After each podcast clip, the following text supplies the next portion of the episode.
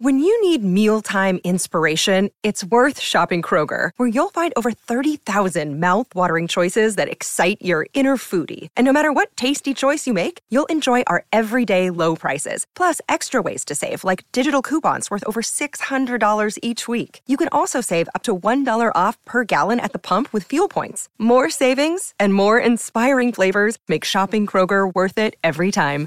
Kroger, fresh for everyone. Fuel restrictions apply. Here you go.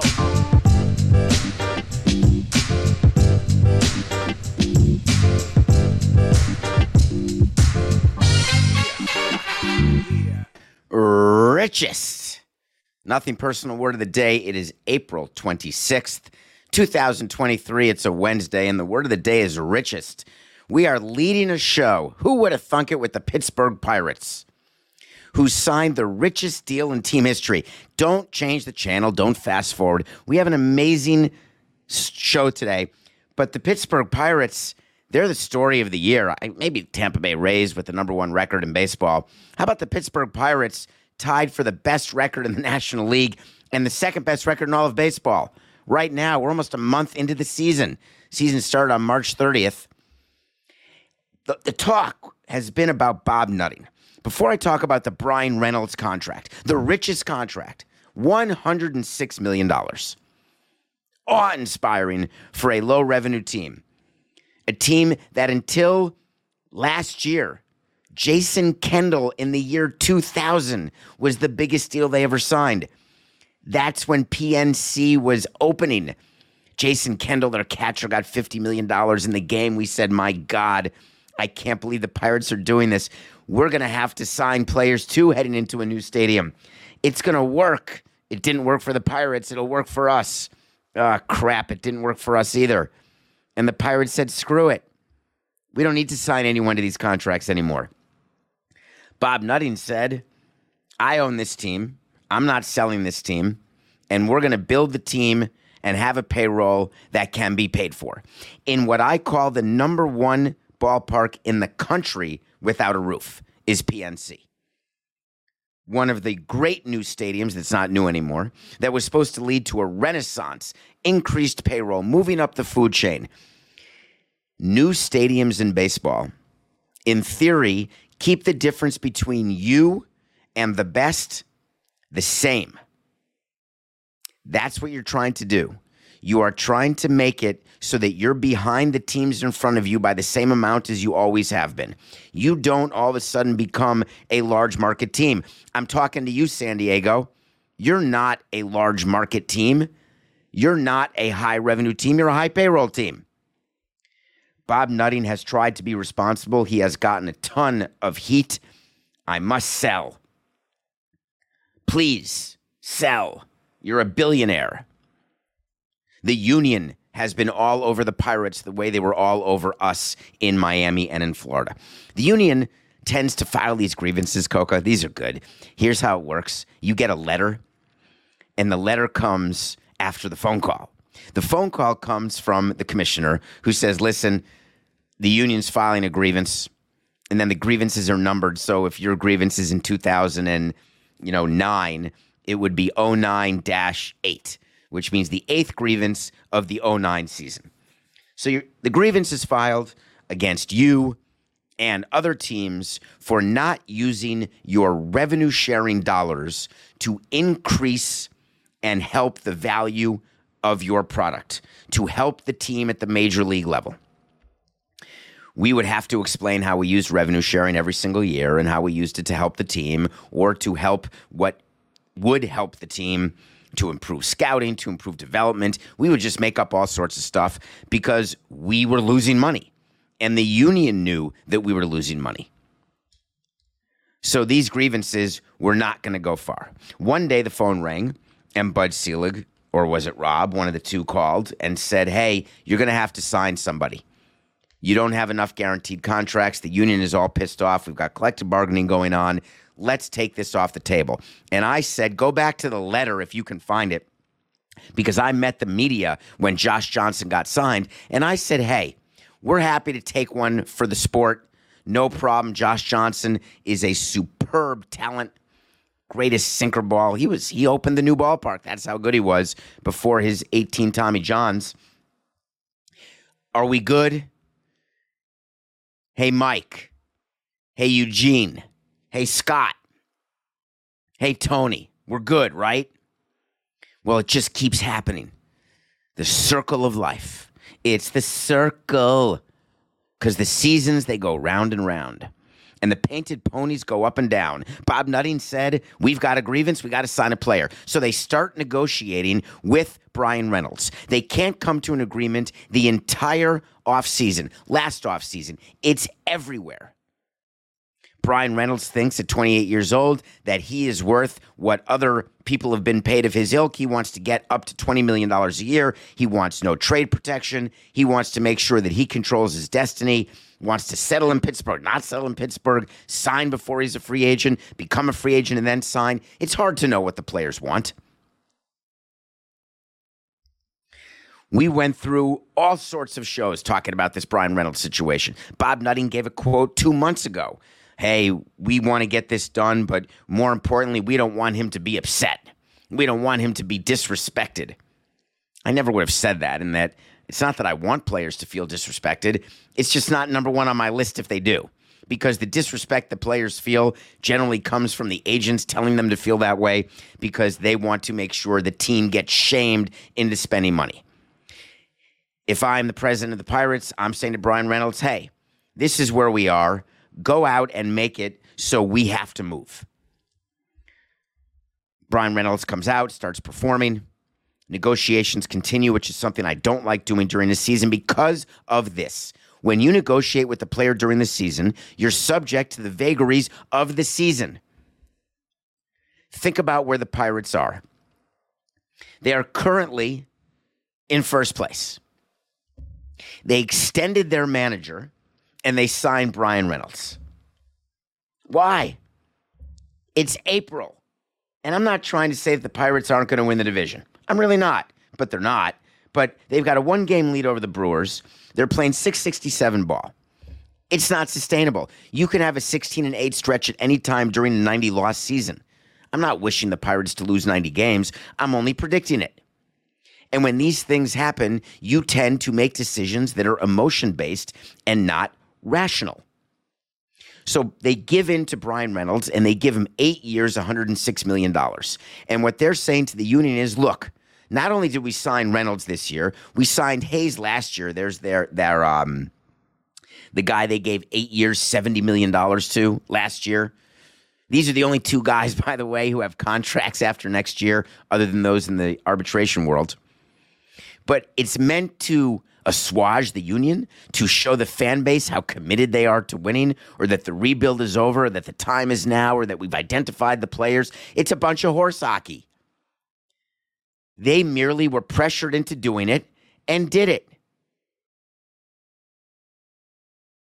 Here's the question When you are looking at a deal with a Bryan Reynolds and you know that you have to do it, does it change how you negotiate it? Do the players realize that you have to sign it? Yes, and yes all we do is talk about leverage. That's so ridiculous hyperbole. It's not all we talk about. Leverage is everything. In life, in relationships, in business, leverage matters. Who needs what and how quickly do you need it, and who's got what you need to have? The players and agents know exactly what's going on with Nutting. They know exactly what's going on with the team. They're very aware that a deal needs to be signed and they all of a sudden change their mind on a few things. The Pirates had no intention of going eight years with Reynolds. They did not want to go over $100 million with Reynolds. When you look at the breakdown of his contract, they had to give him two extra million dollars this year, which was not in the budget. We did not budget, do not budget for in season signings that change current day payrolls. If you want to give a bonus, a signing bonus over a period of time or payable next year or the next fiscal year, I'm willing to budget it. But I'm not doing an extra $2 million now, especially when the team is 16 and 8 and the dream is that instead of being sellers, we can actually be buyers at the trade deadline. A team on a tight budget requires that you keep your powder dry. So they give an extra $2 million. He keeps his salary this year of six and three quarters. He's still arbitration eligible next year and goes to 10, then to 12, and he ends up basically at $15 million as a free agent. To which you're saying to me, David, you don't know what you're talking about. Bryan Reynolds, a $15 million player? Of course he is. And my answer to you is why? We're two years early. There is no way you can tell me what Bryan Reynolds should be making as a free agent. It is speculation that teams do. We all do it. We are trying to project and we are trying to get a deal because we think as a free agent that player will be worth more than what we're paying during his free agent years. The player thinks I'm taking the guaranteed money to protect against injury, non performance, and of course, I've got life changing money. Bryan Reynolds, Jason Kendall, these are the people who will hold the record. Richest contract in the history of the Pittsburgh Pirates franchise. Now, listen, don't get me wrong, there's a lot of good stories. Pirates have above average right now and average and runs scored and home runs and ERA. It's all working for them. I like the uh I like the stat guys. I mean, I'm not an analytics guy myself. I like using it as one of the arrows in my quiver. But do you think it's a coincidence that the Rays have the best hitting and the best pitching and therefore the best record? Do you think that run differential doesn't matter? Do you think that where you are in relation to the league and average home runs, runs, and ERA doesn't matter? We would always delude ourselves. Hey, we're number eight. We're good. As long as we are at average in one, if we're above average in the other, and we have a positive run differential, we're going to be above 500 and therefore have a chance to get hot in September and make the playoffs. We said the same crap to ourselves, always, which, by the way, every team does. It's not just fans who rationalize, front offices do too, constantly. So I personally think that it's a little early for all this exuberance, Ray the Pirates. Though I'm happy for Bryan, I'm happy for Pirates fans. I think that fans in Pittsburgh may not realize they've had a bit more winning than they think. An, a, a, stadium that is a bit more beautiful than they may realize, and a city that is a bit more awesome than people give it credit for. But listen, let's stay calm a little bit. It's April. Nobody's calm. I'm not going to make fun of Kenny Williams and Jerry Reinsdorf. I'm not going to do it. But I am going to talk about what Kenny Williams did yesterday because it was very purposeful. Kenny Williams is the president of baseball operations for the White Sox. Rick Hahn is the longtime GM of the White Sox. Kenny Williams runs the team. We know this. They changed titles. Kenny Williams said, I stand back. I'm not involved. It's Rick. It's this. I'm above him now in a meaningful way. I've stepped back from day to day. It means he doesn't want to do the shit work anymore. That's all it means. He met the media yesterday to make sure that we were all clear that he's not doing well, which of course struck a nerve with me because I don't want to opine as to his mental state if there is serious mental illness.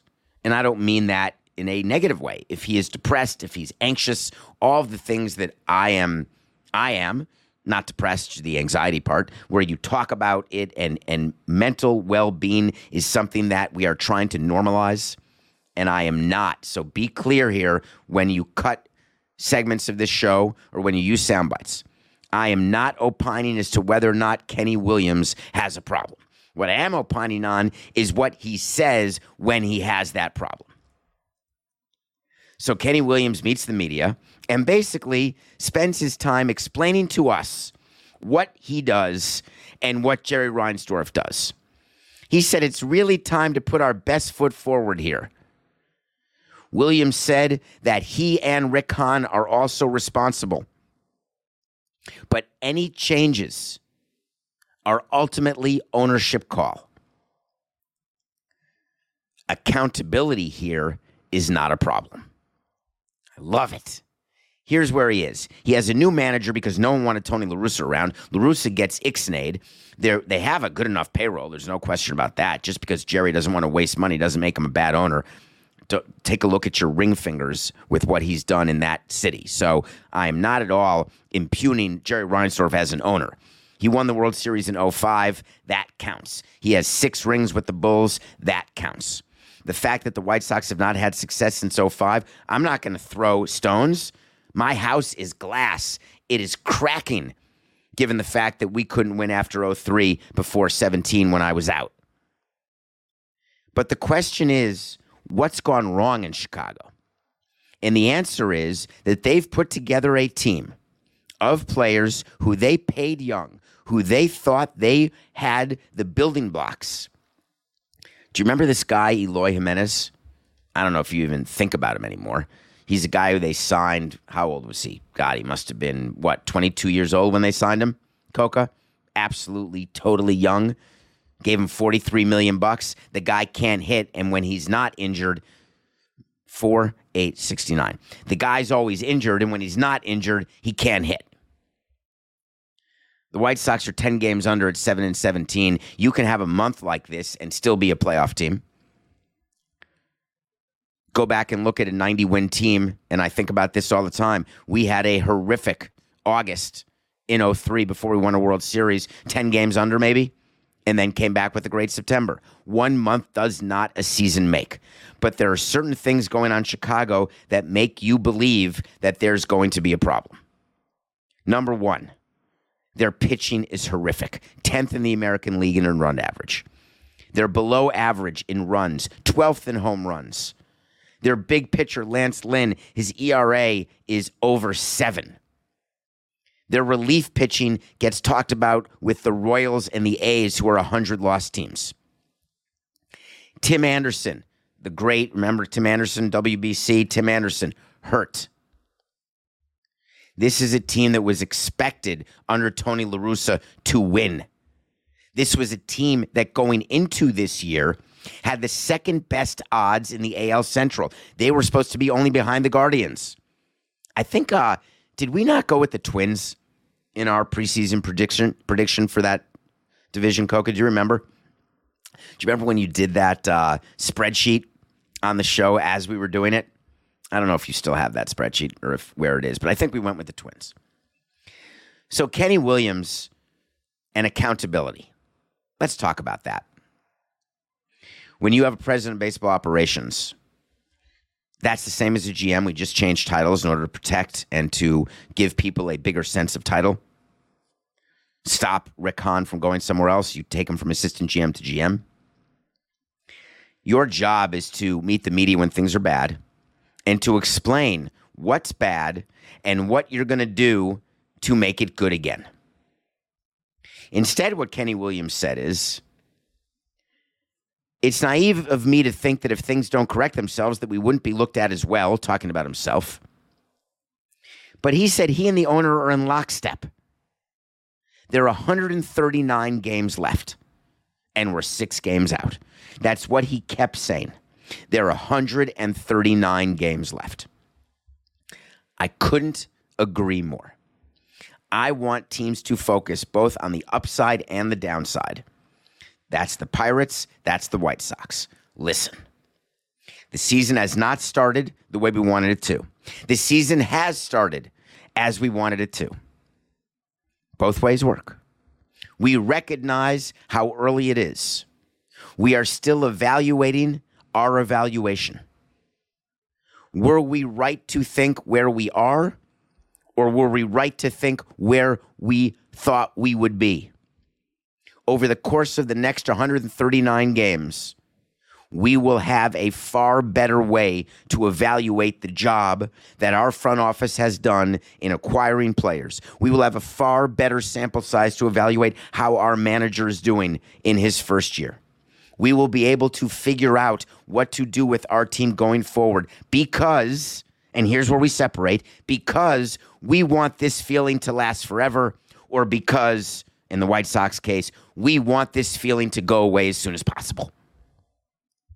So you see, the sound bites are almost identical. You just change a few things if you're in first place or last place. That's the beauty of PR. The beauty is that you arrange what you want to say so that when you go back on what you said, you get to be right because everyone remembers. You don't ever say to the media, we're exactly where we want to be. We're exactly where we expected to be. No. Even if you are winning 100 games, it's then we want to advance in the playoffs. If you were supposed to lose 100 games and you win 70 games, no, we want to be at least a 500 team and compete in September for the playoffs. If you were supposed to win 100 and you're about to win your 100th, fantastic. Talk to me at the end of October. You always leave the carrot out. There's always more, there's always better. So be careful with your April comments. Be very careful. I wonder what will be with Kenny Williams. Is he tired of it? Is he sick of it? Does he want to be fired? He made it sound like Jerry was totally cool with everything that's going on. Is Jerry Reinsdorf okay with the White Sox? To have him get rid of Tony La Russa, his close friend, was a significant move. Even Jerry realized that La Russa situation was not tenable at all. Fantastic hire in Pedro. Give him time. It's April. It's like winning the off season and giving a soundbite like this is it. It's like what the Padres did. We are the team. Peter Seidler walking around taking photos with fans and signing autographs. Look at me. I am the man. Padres keep getting shut out. Their offense stinks. Javier Soto's. I wonder if Scott Boras calls Javier Soto and says, hey, you may want to start hitting like really soon. Even though it's early, but maybe really, really soon. I said, Who's Javier? Oh, Javier Soto's my friend. I meant Juan Soto. It's very strange that I would have done that. So, speaking of winning and losing the offseason, we touched on the Aaron Rodgers situation yesterday. And we told you that there were going to be comments, there were going to be statements. We were going to hear from Joe Douglas. That it was interesting to me that I believed that the Jets made a terrible deal because they had no leverage and that Aaron Rodgers screwed them, Woody Johnson screwed them, and Joe Douglas would have to be the one. And wouldn't you know it, Joe Douglas, when talking about the upcoming draft, which starts tomorrow with round one in the NFL, in case you are living under a rock or you just don't care, Joe Douglas was forced, wait for it, to defend the trade. I mean, obviously, we're we're comfortable um, with with how this this deal's shaped. Um, you know, in any any negotiation, um, you know, I don't think anyone ever walks away from from a negotiation where you feel like you you won everything um, in terms of what's gone gone back and forth. But um, ultimately, you know, our our goal from the beginning was to to add Aaron to the team, and um, so we were able to get that. Uh, agree to terms to that yesterday, and um, just excited to get, get him here. My goal is to weigh 250 pounds, and I know just how to do it. Joe Douglas, with one of the great negotiating principles of all time nobody leaves a winner. I like that. I actually subscribe to that theory, which is after a good negotiation, if you win too one sidedly, too definitively, the other side says, I don't even want to do business with you anymore. This is horrible. I feel like crap. If both sides walk away saying, eh, I could have done better, I could have done worse, I'm happy, that's a successful deal. But saying it does not make it so. When we send up our GM to talk about a trade in the middle of a fire sale, in the middle of a trade deadline, in the middle of a buy, a sell, whatever we're doing, we have our GM make sure he covers a few specific p- comments. Joe Douglas went right down the middle. I don't think anyone ever walks away from a negotiation where you feel like you won everything. All right, I like it. But then he said, Our goal from the beginning was to get Aaron Rodgers. Yeah, that would be good to say after the trade. The problem is, it was all said before the trade. So the GM is supposed to go out there after the fact and say, this is what the plan was, and this is the way that we decided to get it done. Instead, he said what you're supposed to say, except once it's said before, you're not supposed to say it. So if you blow it and say before that, hey, Aaron Rodgers is going to be on our team, then after what you're supposed to say is, having spoken to my owner, it became very clear to me that Aaron Rodgers was going to be a Jet.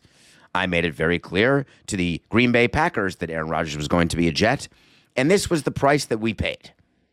That would have been an amazing statement by Joe Douglas, right?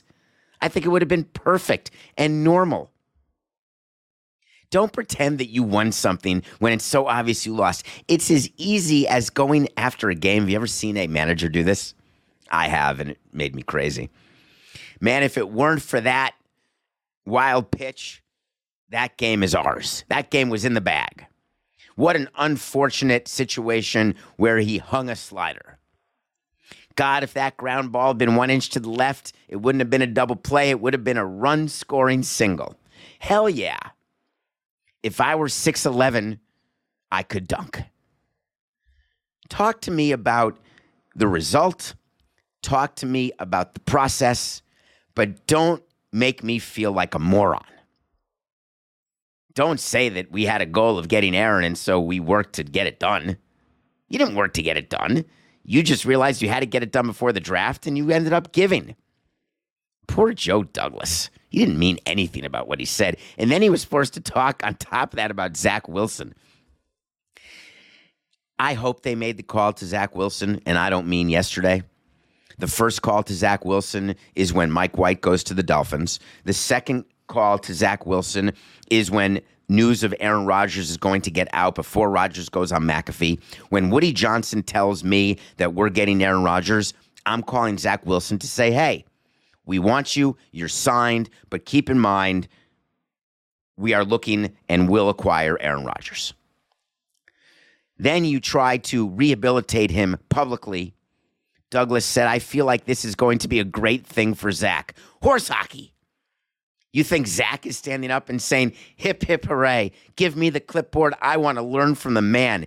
Aaron Rodgers, that POS is not going to teach Zach Wilson one thing. He's not even going to talk to him. It's going to be great for Zach. Come on, Joe. Don't feed me that. No one works harder. No one loves ball more than Zach Wilson. And having the opportunity to really shadow and be with a Hall of Fame quarterback every day, every hour, that's a great opportunity, a great learning experience. Hold on one second. Hey, w- hold on. We're in the middle of a show. Jordan, hey, quick question for you.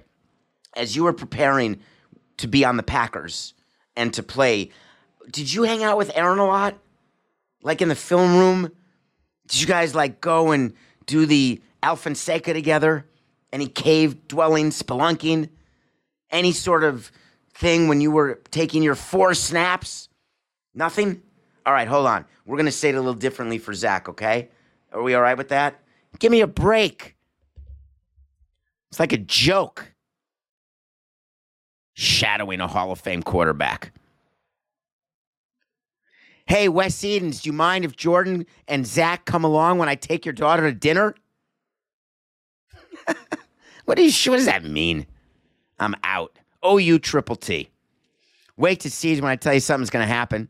Sometimes it happens, sometimes it doesn't. But either way, we're going to revisit it.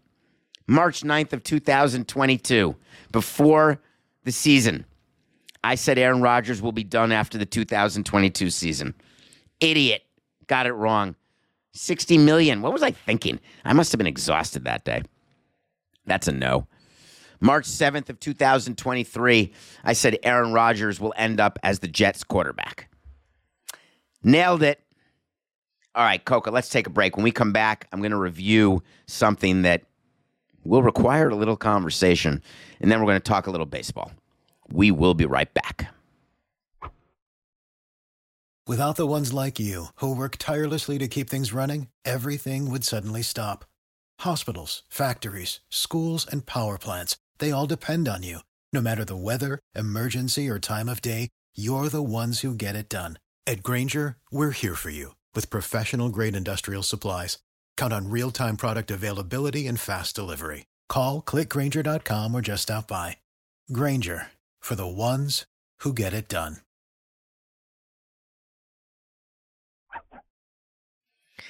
Are you there, God?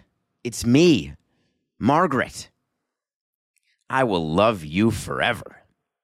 Welcome back to Nothing Personal. It's David Samson. Thank you for rating, reviewing, subscribing, telling your friends about us, giving us 45 minutes of your day every day, which we do not take for granted.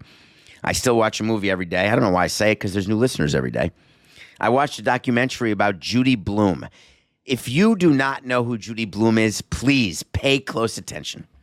Judy Blume was writing about teenagers and what they go through in a way that John Hughes could only dream of. And John Hughes is my sensei when it comes to teenage angst and teenage love and teenage conversation. There is a documentary that will go through everything Judy Blume did. Do you remember the book Forever that you weren't allowed to read because it was about teenagers in, in high school having sex? And everyone wanted to get a copy of it, and it wasn't even a picture book, and it didn't have any like scrambled images. Hey, that's an elbow. This was not all access type of Channel J stuff. This was an actual book in the elementary school library, not banned. Why would it be? It was a perfectly written book about real things that real teenagers are thinking, feeling, and doing. Are you there, God? It's me, Margaret. Same thing. It's going to be a movie, by the way.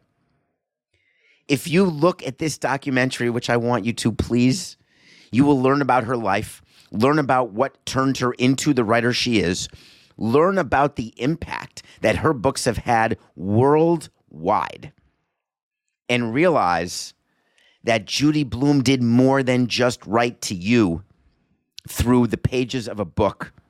She actually wrote to real people, engaged with them the way I try to engage with you on DMs.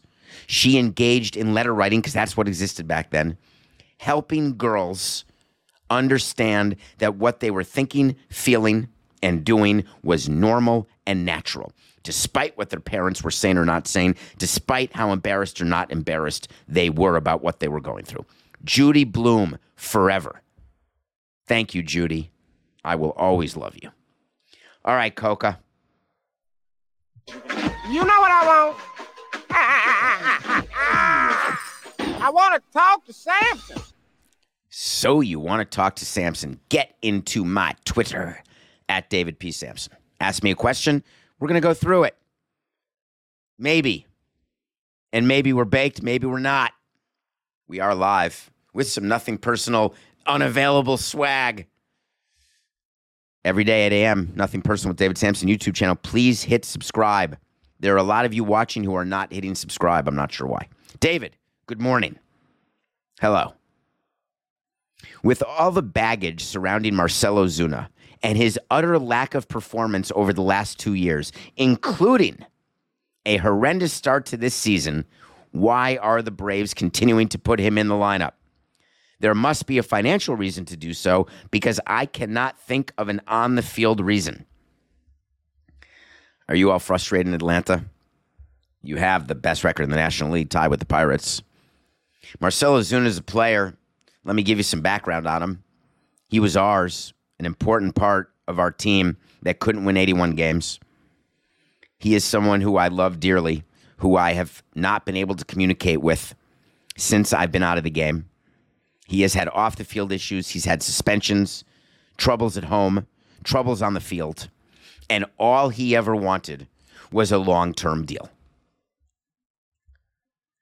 Scott Boras was his agent a while ago. We made a offer to him that was not even close to what he thought his worth was. And we never countered their counter because their counter was as though Ozuna was Aaron Judge like. That's how Boras works. And in our mind, we did not want to ever give Ozuna a long term deal. So we made the offer so we could say we made the offer, knowing that he wouldn't take it. Because our concern was that after signing a long term deal, there was a chance that his performance would drop. We always consider that with any player, but there's certain players where you are more worried about their performance and want to keep them year to year. You want to keep the carrot in front of the greyhound. You want to make sure they never get it because you want them to keep fighting and keep playing and keep being motivated. Ozuna was one of those players. Ozuna had a great year in Atlanta in 2020, and you, the fans, started pressuring. And the Braves, who were signing all those young players to contracts, felt the need to sign Ozuna to a long term deal. That is out of character in my mind. They did not feel the need to sign Freddie Freeman to a long term deal after he helped them win a damn World Series. Why they felt pressure to sign Marcell Ozuna to that deal, which he signed only two years ago, February of 2021, a four year deal, $65 million. It's a lot of money. Signed it in February, got suspended in September. Remember the 20 games for the domestic abuse policy violation. Meanwhile, he's hit 210 with 32 homers over 189 games since he signed the deal. Not a bad season. 32 homers, 82 ribbies, 210. The Marcell Ozuna, who I know, was a 270 to 280 hitter, but averages are down everywhere. So we don't have to worry about it. Consistent, gap to gap, didn't have a reason to be pull happy. You needed a good at bat. You had Ozuna. Did he have the occasional flailing strikeout that would frustrate you? Don't fall for that sort of bias where you just remember the strikeouts. He was a good player both sides of the ball. Then he got hurt. He can't throw. Marcell Ozuna hurt himself as a Marlin, and here we are six years since I've been there. He still cannot throw. A defensive liability who was the starter of the 2017 All Star game in Miami. That's where he was. The list of one time All Stars, the list, list of two time All Stars, the list of people who are good until they sign and then are not good, it's as long as your right arm way longer than mine. But when you're a team who has signed that deal, when do you decide to Bumgarner him? What point is it enough? If Marcell Ozuna can perform off the bench as a pinch hitter, as a threatened home run hitter, you bench him, you pinch hit him, you hope to capture magic, play him once in a while, and let it go. That's assuming he's positive in the clubhouse, both on and off the field, always on time, never an issue, the exact guy you want for chemistry, everything. If the juice is not worth the squeeze, you designate him. Designating a player means that you will pay that player the entire rest of his salary, which is 16 million this year, 16 million next year, plus a buyout the year after. But you will pay him not to play for you. You hope he signs on as a minimum player with another team so you can save a couple hundred grand, but it's not even enough to get a utility player at the deadline. You only make that decision to give up on a player you've signed long term when you have no other choice the Atlanta Braves have another choice. The Atlanta Braves are deep. They are deep in the outfield. They are deep in the lineup. They are deep in pitching. They're pretty much deep everywhere. My pick to make it to the World Series. So if they designate him, that is a comment about not his play, but his person. Now, this year, keep in mind, he's only hitting 73. Literally. 73. 073. Not good. OPS, which is on base plus slugging, 390. So bad. Four total hits, 18 strikeouts. I could go on and on, but really that doesn't matter. It's only April. He's fine. The financial reason to keep him is that you want to find a way to make that $16 million that you're paying him work for you. You don't want it as a sunk cost. In, in Atlanta's case, by the way, they have shareholders. But in our case, we have an owner. We have scouting people. We have development people. We need to be very careful when we just Dixie a player because it is a reflection on the personnel people. It's a reflection on me as a president. It makes the owner pissed off it's much easier to say to an owner, hey, he's cold right now, hang in there. Here's the problem with Ozuna. The problem with Ozuna is that he is not the clubhouse glue. And if you're not going to be the clubhouse glue and we get into June and we have roster crunch issues, we're getting toward October, and Ozuna is still performing like this, he will be designated for assignment. Wait to see when I tell you something's going to happen. Here it comes. Ready? Marcell Ozuna will be designated for assignment before the end of this season. I could say before the end of the contract, and it's a guaranteed winner. But I'm going to say before the end of this season. And it's not because I don't love you, Marcell. It's not because I don't want you to be better off the field and on the field. It's because I know exactly what is going through Atlanta's mind. It's not today, but it ain't far from here. Thank you for that question. Appreciate it. All right. Nothing personal pick of the day. The Tampa Bay Rays have won 14 games in a row at home until yesterday. How would you? I mean, listen, Javier's good. I've, I picked the Astros to win the World Series, and I went against the Astros yesterday. What was I thinking? Well, there you have it. Rasmussen and the Rays lost to the Garcia and the Astros. That's a loss for our pick of the day yesterday. But we won a parlay, and winning a parlay feels good. Denver closed out their series. Phoenix closed out their series, and that's a series ender. Gentleman sweep, we call it. I never heard that expression, by the way, before. I think I learned it from Stugotz. I didn't realize a 4 1 is a gentleman's sweep. Like, hey, we, you won a game, feel good about yourself. Losing a series 4 1 and losing a series 4 0, if you speak to the T Wolves right now or to the Brooklyn Nets, it makes no difference. 4 0, 4 1, same. 4 3, you're a little bit more sort of, man, we had it. 4 0, 4 1, there's nothing gentlemanly about it. You're pissed off.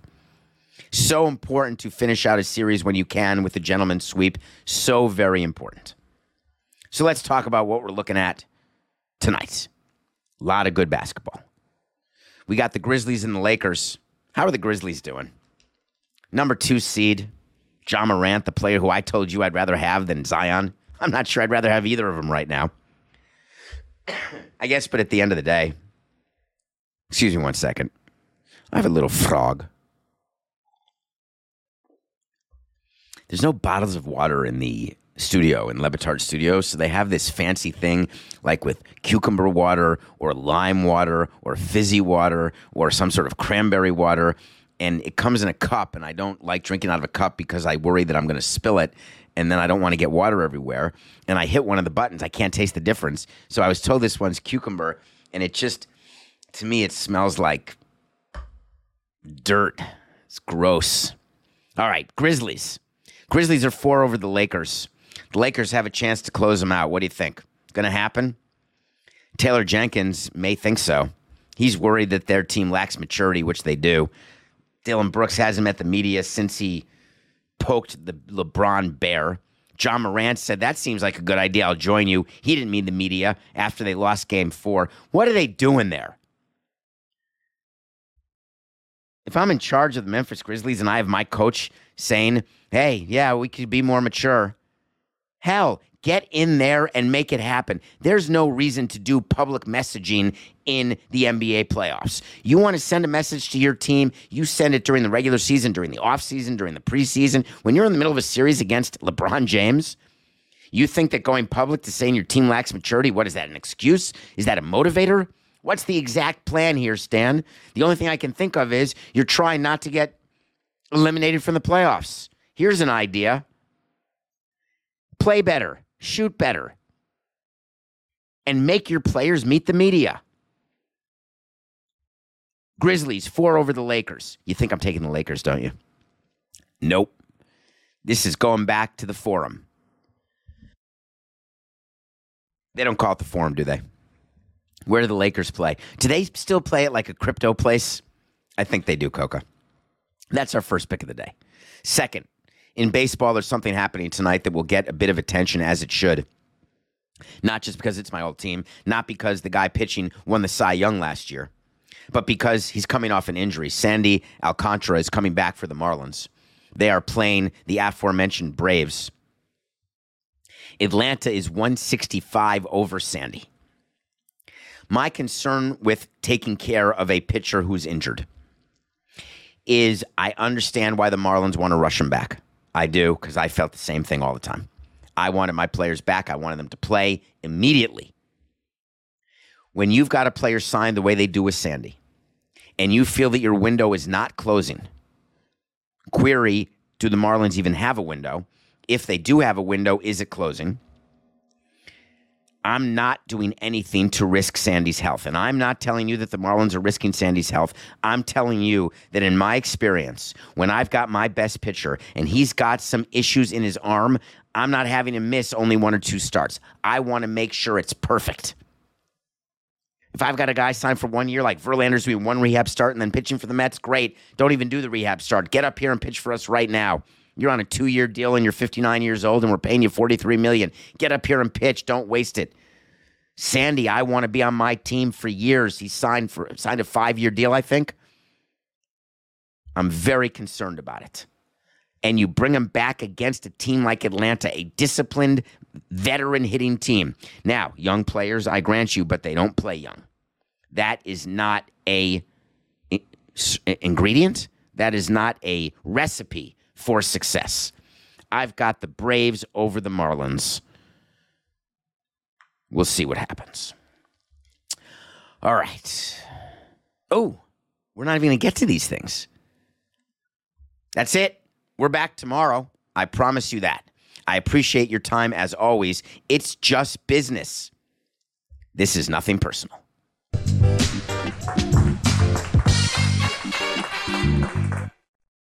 Our kids have said to us since we moved to Minnesota, we are far more active than we've ever been anywhere else we've ever lived. Moving to Minnesota opened up a lot of doors for us. Just this overall sense of community, of values that, you know, Minnesotans have. It's a real accepting, loving community, especially with two young kids. See what makes Minnesota the star of the North. New residents share why they love calling it home at exploreminnesota.com slash live.